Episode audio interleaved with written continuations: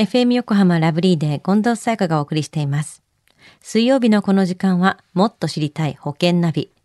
生命保険の見直しやお金の上手な使い方について保険のプロに伺っています。保険見直し相談、保険ナビのアドバイザー、中亀照久さんです。よろしくお願いします。はい、よろしくお願いいたします。今日は3月3日、桃の節句ですよね。例えば、娘さんの保険に3月3日に入るとか、そういう方もいらっしゃったりするんですか？そうですよね。あやはりあの女の子だと初節句ですので、まあ記念日として入られる方もいますよね。うん。では中亀さん、今週はどんな保険の話でしょうか？はい。今週はですね、今日がひな祭りということで、まあ、女性の保険について考えてみたいと思いますね。女性の保険。はい。一般的な病気とか怪我での入院、まあ、手術の他にですね、女性特有の病気ってありますよね。うんあの子宮の病気だったりとか、まあ、乳がんだったりとか、まあ、子宮がんだったりとか、まあ、女性特有のがんの他にあとは妊娠時、まあ、切迫早産とかあとは帝王切開などもまあ対象になる場合とかもありますよね。うん。まあ、こういった病気の、まあ、理由でですね、入院とか手術をしたときに、まあ、重点的に保障してくれる、まあ、女性のための、まあ、医療保険が今やありますよね。うん。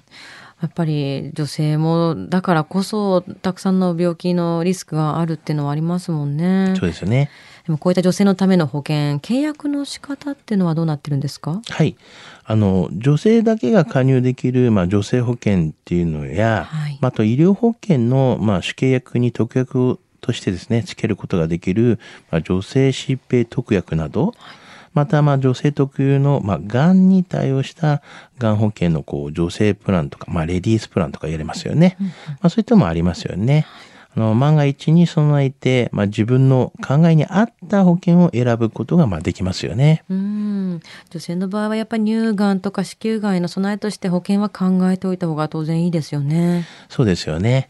あの、まあ、乳がんや、まあ、子宮がんといった、まあ、女性特有のがんに、まあ、罹患した場合なんですけども、はいまあ、通常がん保険では十分カバーしきれない可能性がありますよね。はい。まあ、がん保険でも上皮内新生物は、まあ、保証の対象外という保険もあるので、うんまあ、女性特有のがんになった場合、まあ、保証の対象になるのか、まあ、どうかを、まあ、事前に確認しておくのが結構大切になりますよね。うん。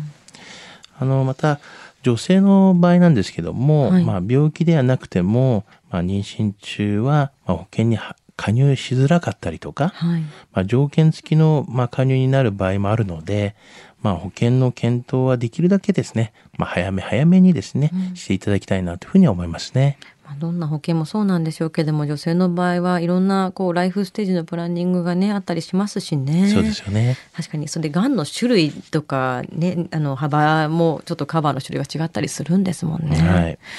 女性のための医療保険、保証とか金額っていうのは、例えばどれくらいのものであるんですか？そうですね。まあ、例えの話でございますけれども、はいまあ、就寝医療保険、まあ、女性のためのっていうようなものだと、まあ、通常のまあ入院ですと大体1万円ぐらいですよね。はい入院した時にとか、1日1万。そうですね。1日1万円とか、まあ、入院の時には手術というのがありますよね。はいまあ、そういうのが大体20万円とか、まあ、外来でこう手術されるっていうのが、まあ、それよりはまあ安く5万円とかありますよね。はい。あと、まあ、放射線治療とかいうので、まあ、20万円ぐらいのね、前後の保証がされていたりとか、はいまあ、ドナー、まあ、脊髄のドナーとか、そういうのも保証がされているよと。で、こういった、まあ、女性のですね、まあ、専用の、こう、上乗せの保証っていうのがあって、はい。まあ、入院1日につき、まあ、5000円が上乗せするとうんうんいうのがあり、まあ、がんとか、まあ、女性特有の病気になるた場合のですね、入院とかに、まあ、疾病入院給付金で加えてですね、はいまあ、5000円が、まあ、上乗せして受け取れるような形なんですよね。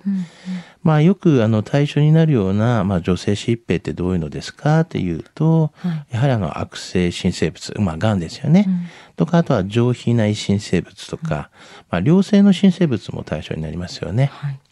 まあ、あとは、まあ、低血圧症とか、まあ、あと、リウマチ関係なんかも、まあ、保証されたりとか、まあ、腎不全などもありますよね。うんこういったもの結構カバーされてるなと聞いてて思うんですけども、大体月々どれぐらいの金額払うんですか？そうですね。大体金額的に言いますと、はいまあちょっと例で言いますけど、まあ25歳ぐらいだと3200円ぐらい前後だと思いますし、うんあの、35ぐらいですか。そうするとでも3600円ぐらいと。はいまあちょっと45歳ぐらいになると、ちょっと高くなってきますね。4500、600円ぐらいになると。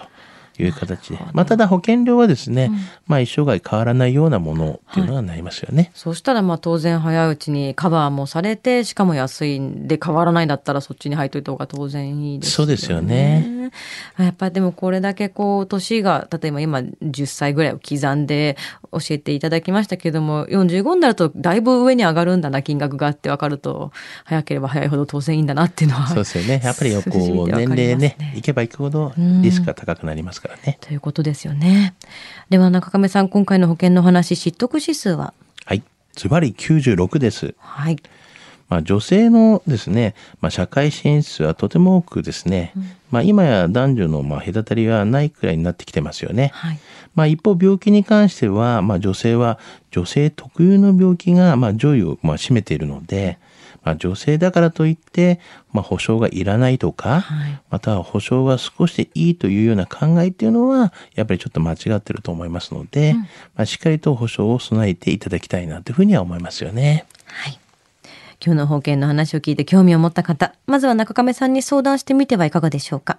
詳しくは FM 横浜ラジオショッピング、保険ナビ、保険見直し相談に資料請求していただくか、直接株式会社中亀にお問い合わせください。無料で相談に乗っていただけます。